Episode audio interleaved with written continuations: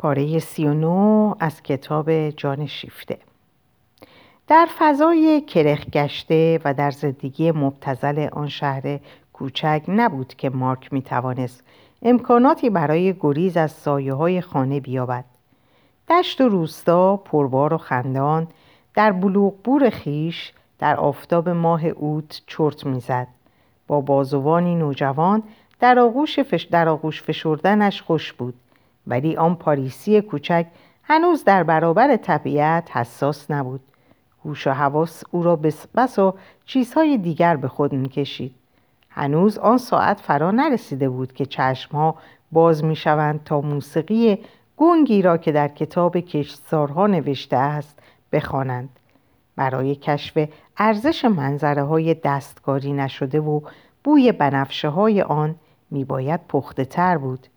اگر این بوی بنفشه به تم بنشیند همانا جز ناآگاهانه نیست. افسون بعد کارگر می شود. آنت مارک را با خود به گردش می کشاند. حضور دیگری کافی بود تا مانع گفتگوی روح با طبیعت گردد. آنت به صدای بلند میاندیشید از زمین و هوا سخت لذت می برد. میان آنها و پسر جوان حائل می شد. از آفتاب من دور شو. آنت راهپیمایی دوست داشت.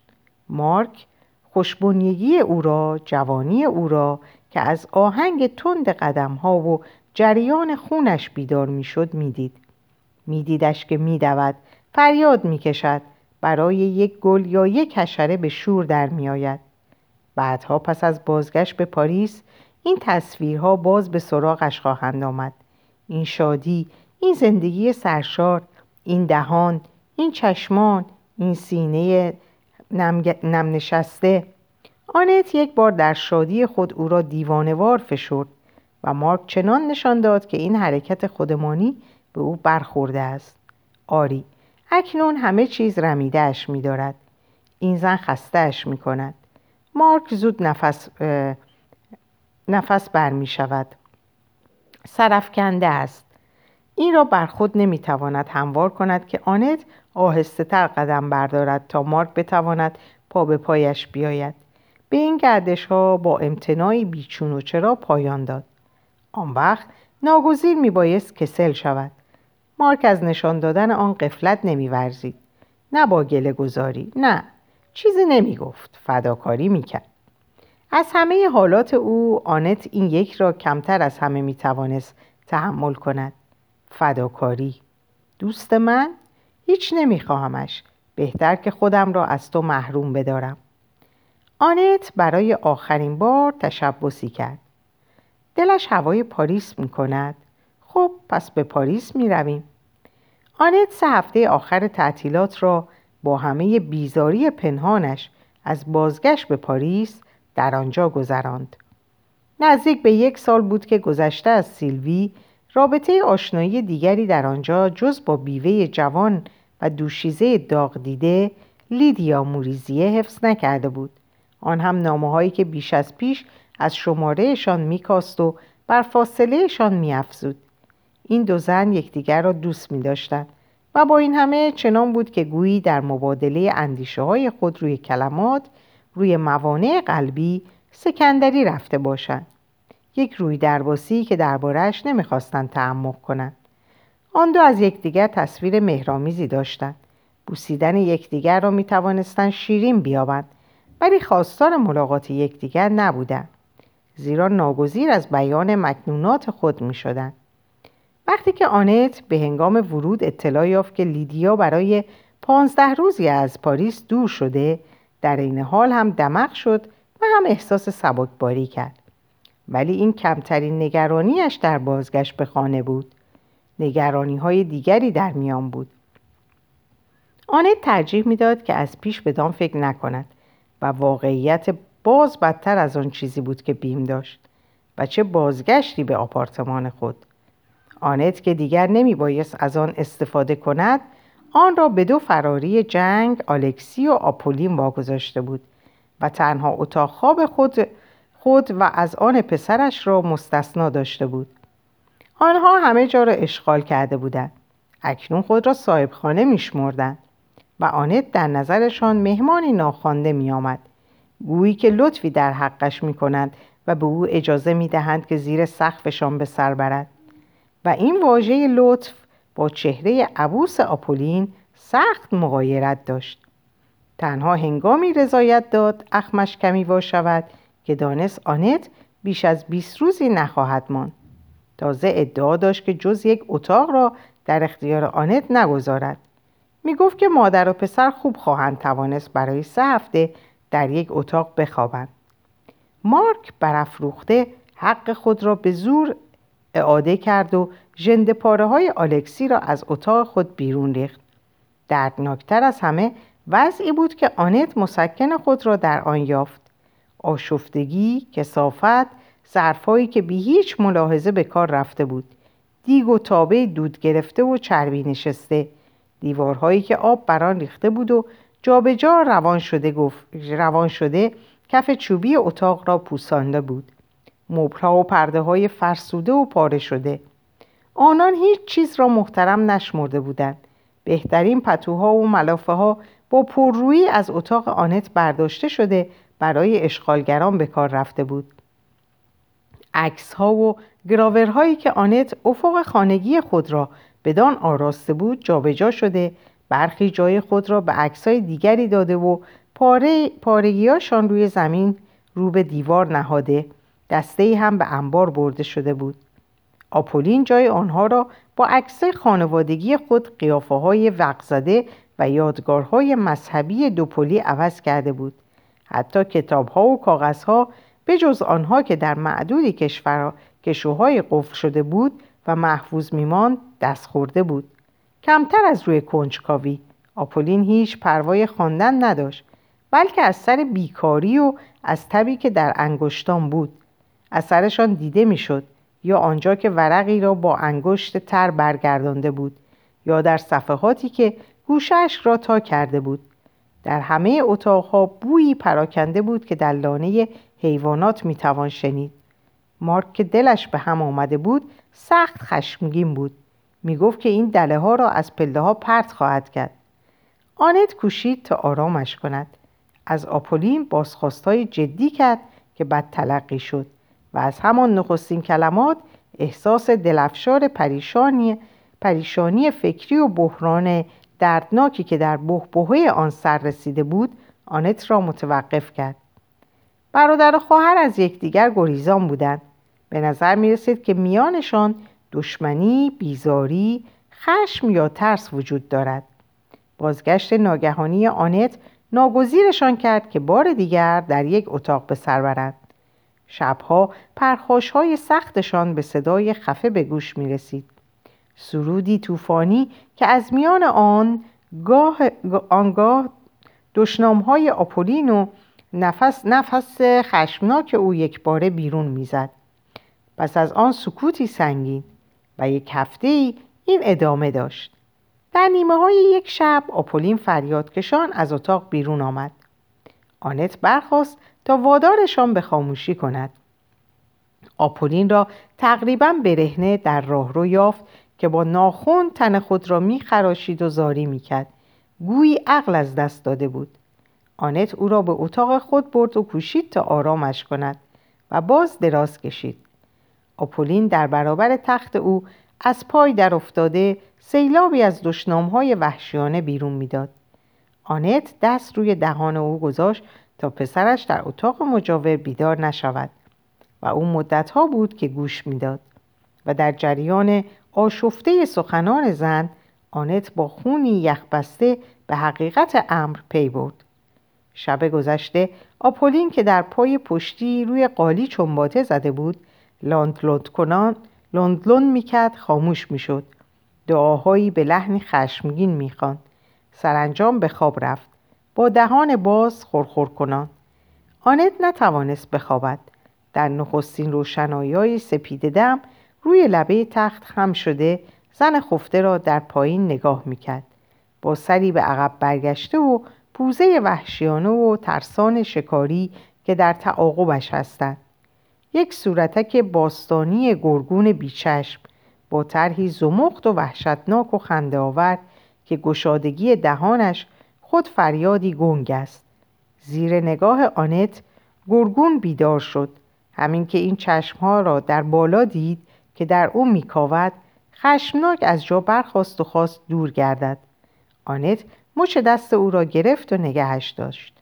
آپولین قرید دیگه از من چه می‌خواهید؟ فلم کنید. شما نان آلوده به گوه را که چه رسوایی من و دارایی من بود از دهانم بیرون کشیدید. بیش از این چه می‌خواهید؟ شما از من نفرت دارید. تحقیرم می‌کنید. منم از شما نفرت دارم و تحقیرتان می‌کنم. من لجن هستم.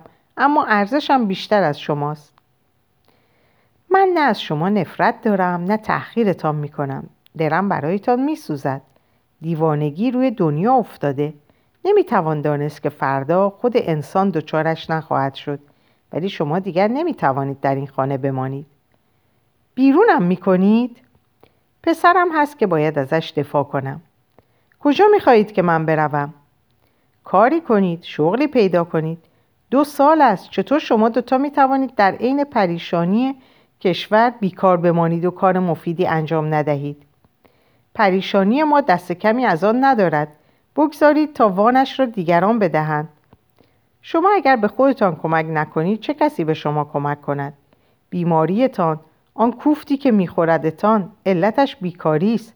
تنها کار می‌تواند نجاتتان بدهد. از من بر نمیآید. چه شما با این بنیه و و با عاداتی که به کارهای سخت زمین دارید شما که از بی مصرف گذاشتن قدرت کارتان در عذابید شما آن را مثل گرگی در قفس تنبلی زندانی می کنید و اون وقت از میان میله های زندان زوزه می کشید که ای خدا خدا کار است. خدا کار است. دیگر از من بر نمی آید من ملکم را لازم دارم زمینم را لازم دارم. همه چیز را از من گرفتن. همه چیز را ویران کردند.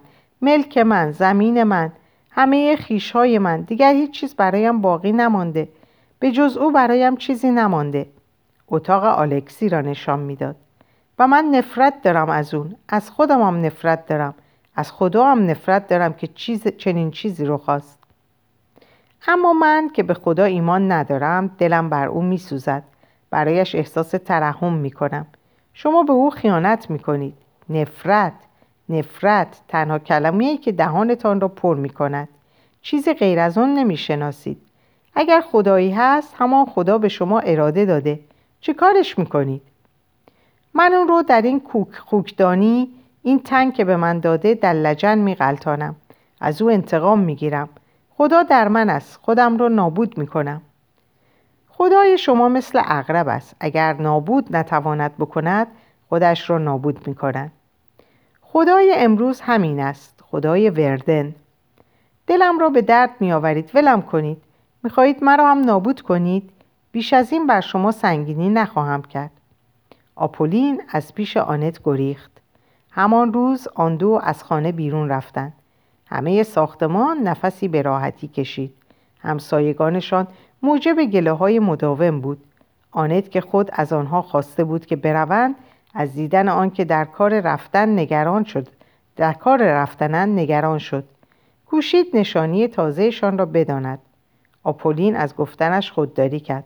همچنان که از گرفتن پولی که آنت به او پیشنهاد می‌کرد با گفتن یک نه خشن سرباز زد. در همین هفته شاردونه همسایه جوانشان در آن پاگرد به مرخصی 48 ساعته آمد. این ساعتها را او در خانه دربسته با زنش گذراند. هیچ کس او را نمی‌دید. ولی از پس تیغه میان دو آپارتمان مارک به صدای قدمها گوش می‌داد و با نگاهی تیز درام, درام بازگشت او را دنبال می‌کرد. کلاریس دیگر آن کلاریس سال گذشته نبود. گردباد دیوانگی که بر او وزیده بود گذشته بود و اینک او باز در آغل خود بود. خاموش زندانی چهار دیوار آپارتمان خویش و زندانی دیوارهای بسته تری که اندیشه در آن پنهان می شود.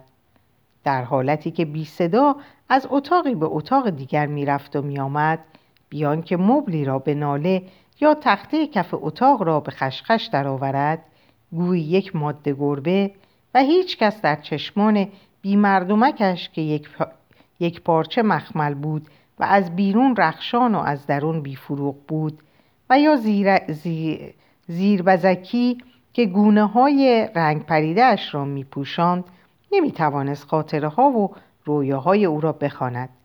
ولی شوهر گرسنه وقتی که برگشت تا در میوه باغش دندان فرو کند دیگر مزه روحی را روحی را که در خانه گذاشته بود باز نیافت. و گرچه او در هیچ زمینه بیننده تیز چشمی نبود. از همان نخستین نظر پی برد که در پس نمای بیرونی خانه تغییراتی رخ داده است. اتفاقی افتاده است. چه اتفاقی و چگونه می‌توان دانست؟ نمای بیرونی که لبخند می‌زند راز خود را آشکار نمی کند بیهوده شوهر در آغوشش می‌گیرد. اندیشش را به چنگ ندارد. تنها تنش را در چنگ دارد. و این تن آیا چه کرده است؟ و این گواه تن این اندیشه چه دیده و چه خواسته است؟ چه می‌داند؟ چه پنهان می کند کلاریس هرگز چیزی نخواهد گفت و او هرگز چیزی نخواهد دانست. آن دو به آسودگی از چیزهای عادی سخن می‌گویند و ناگهان صدای مرد رنگ خشم دارد. بی هیچ علت زا... علتی ظاهر مرد این نکته را حس می کند.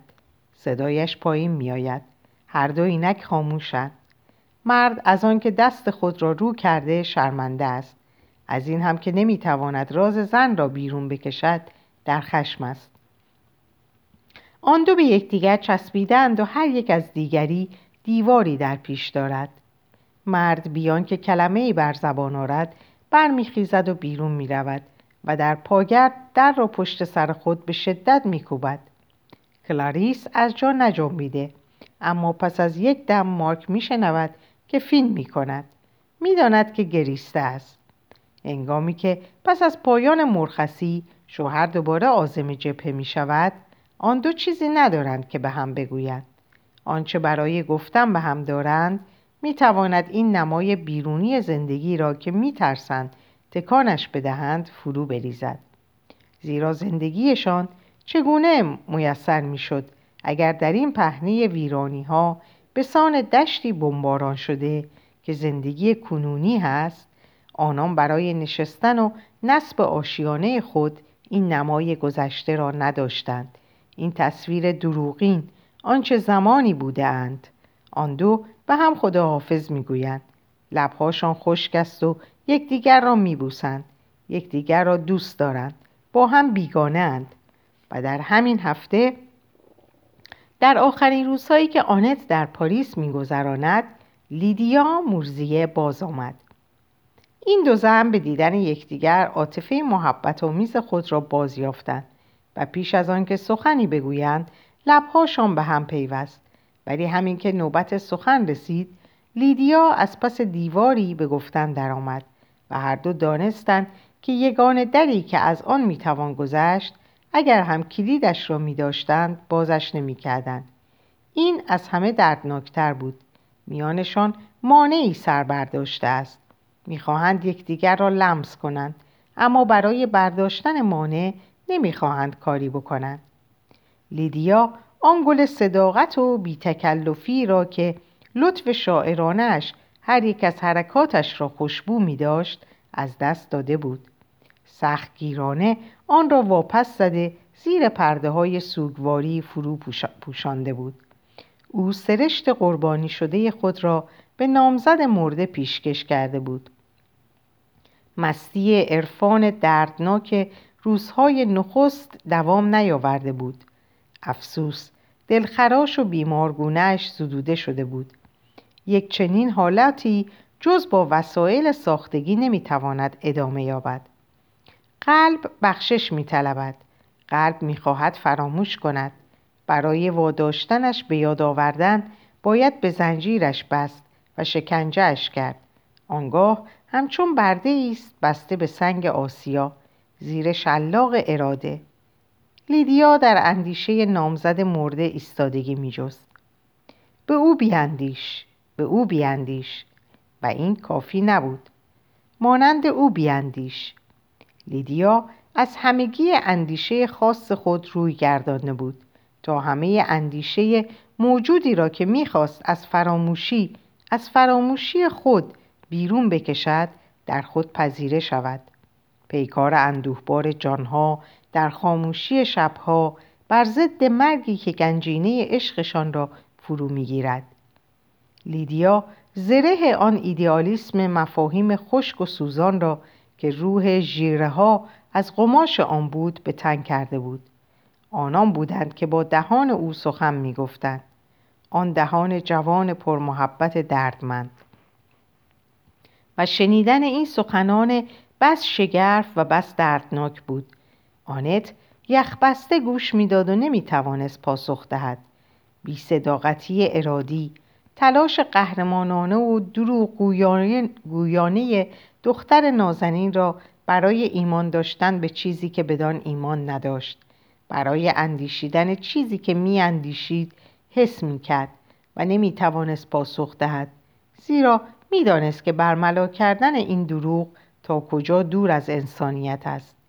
این گیاه نازک شکسته را همین زره بود که مانع از افتادن می‌شد. ولی با آنکه آنت چیزی نگفت که بر اندیشه هایش دلالت کند لیدیا آن همه را روی لبهای بستش می‌خواند و در دیواری که از هم جداشان می‌کرد در را که هم اکنون بسته بود کلون میانداخت. لیدیا این جنگ را که خوشبختی و زندگیش را از او گرفته بود تمجید می‌کرد. بر خود فشار می آورد تا آینده مبهمی را که این پیکارها آماده می کرد بستاید. این مسیحاگرایی دودالود عدالت و صلح آینده از راه ستمکاری ها و قصابی های امروز و بر پایی این میلیون ها ماتم نه بر پایی ماتم خود او روی پیکر دلدارش که با خون خود و این تنها خونی بود که به حساب می آمد آغاز مسخره آن سلطنت خدا را گلازین می کرد خدای بیشکل کسانی که دیگر خدا ندارند. مردان باختر زمین که خدای خود را گم کردند و باز به هر قیمتی که باشد خدایی می‌خواهند. دموکراسی جهانی. ای دهان مهربان درمند بر لبانت این کلمات که میگذرند چه تنینی دروغین دارند. لبخند فشرده تو به زخم میماند. لیدیا ایمان خود را به تماشا میگذاشت. آن را به رخ می‌کشید حد زده بود که آنت دیگر ایمان ندارد آیا هرگز داشته بود؟ سرخوردگی آنت را از همه این مفاهیم دوریش را از همه سوداهایی که این روزها میهنها را به نقوز وامی داشت دریافته بود و آنت که تا این ساعت خود به درستی از آن خبر نداشت از روی تضاد غریزی که راهشان را از هم جدا می کرد بدان پی برد و غریزه به آن دو زن می گفت افسوس دیگر بر روی این زمین به یکدیگر نخواهید رسید. ولی بر روی این زمین کجا می توان گریخت؟ این زمین به چه روزش انداختند در این واپسین روزهای تابستان 1916 فضای پاریس فضای جهان نفسگیر بود. زمین دهانی گشاده بود که در پی مرگ, مرگ نعره می‌کشید. نفس خشماگینش عفونت لاشه بشریت داشت. گاری گاری گوشت و تن در هم کوبیده سوم و ورده نمی‌توانست سیرش کند. از پس کشتارهای دینی اقوام به دست آستوکها دیگر بوی چنین قربانی پردامنهای به مشام آسمان نرسیده بود. دو ملت همسایه دیگر به شادمانی به جرعه رقص مرگ پیوسته بودند. این سی و دومین اعلان جنگ از دو سال پیش بود. رقصندگان پاها بر زمین میکوبیدند. گردشان مطبوعات چنباته نشسته بشکن می‌زدند. با استخوان بر دیگهاشان میکوفتند. زوزه میکشیدند. در آلمان مطبوعات سرود تازه سنفرانسوا را میخواندند. سرودی در ستایش کین. به ما ایمان دادند و امید و کین. ولی از این سه بزرگترین همه کینه است. در فرانسه محیط دانش که به 93 روشنفکر رشک می برد می‌خواست روشنفکرانی از آن, از آن خود داشته باشد و این سند دیوانگی ننگین را زیر عنوان آلمانی ها و دانش منتشر می‌کرد که در آن به استثنای دو تن بزرگترین نمایندگان اندیشه نه تنها آلمانی ها را از خانواده اروپا ترد می‌کردند بلکه به شیوه دانشمندانه همچون که ماریفوریوس و پانکراس مغزشان استخوانهاشان و مدفوعشان را تجزیه کرده آنها را از نوع بشر بیرون میراندند. یکی از بزرگان علم می‌خواست که برلین از بیخ و بن ویران گردد در مرکز این سرزمین غرور جز واقعه ای از آواره های منتقم به جا نماند. یک اسناد حقوقی قانونی بودن معامله به مصر را در جنگ اثبات می‌کرد. یکی از سخنگویان کاتولیسیسم آزاداندیش فرانسه مردی آبرومند و محترم به کاتولیک های فرانسه از آن جهت تبریک می گفت که به خود تردید راه ندهد که به نام مسیح از بخشودن کاتولیک های آلمان سر باز زنند.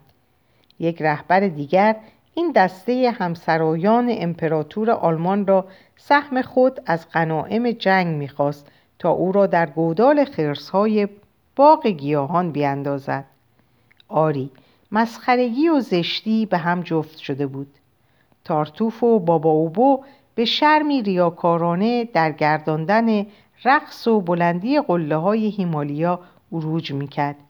یک وزیر سالوس در یکی از جلسات مجلس نمایندگان با صدای اشکالود و در میان فریادهای تحسین نمایندگان که به وجد آمده بودند بیتعمی پرشکوه روزنامه هایی را که خود پولشان می‌داد میستود و آن گذافگوی اهل گال للوید این کرومول کرومول کوچک بسیار کوچک که چیزی هم از سیرانو در او بود مردی که به یک دست کتاب مقدس و به دست دیگر شمشیر داشت شمشیر دیگران سفر تکوین را به شیوه نوین با کشیشان فرقه تعمیدی موعظه می‌کرد و در اسنایی که آفرینش روزهای نخستین را به آفرینش جنگ که خود وی خدای آن بود میسنجید سائقش بر سر فرزندان گناه یعنی هواخواهان صلح فرو میافتاد. زیرا هیچ نامردی هیچ بیرحمی را نمی‌توان با خونخاری آنان که می‌خواهند جنگ را در نیمه راه متوقف کنند مقایسه کرد و در این میان آمریکا با خونسردی رقم صورت حساب خود را بالاتر و بالاتر می برد و دنیای قدیم را با سیلی, سیلی از کالاهای کشتار خود می پوشند. زیرا دست راست موظف به دانستن آن نیست که دست چپ چه کار می کند و اگر در کتاب خدا آمده است که تو کسی را نخواهی کشت در هیچ جا نوشته نیست که تو نباید شرافتمندانه افزارهایی برای کشتن بسازی اما شرط آن است که جنس آن خوب باشد و به قیمت خوب به فروش رسد. آنت گوشهای خود را بسته این همه را تحقیر می‌کرد و با دلی به هم برآمده به خواهرش پناه می برد.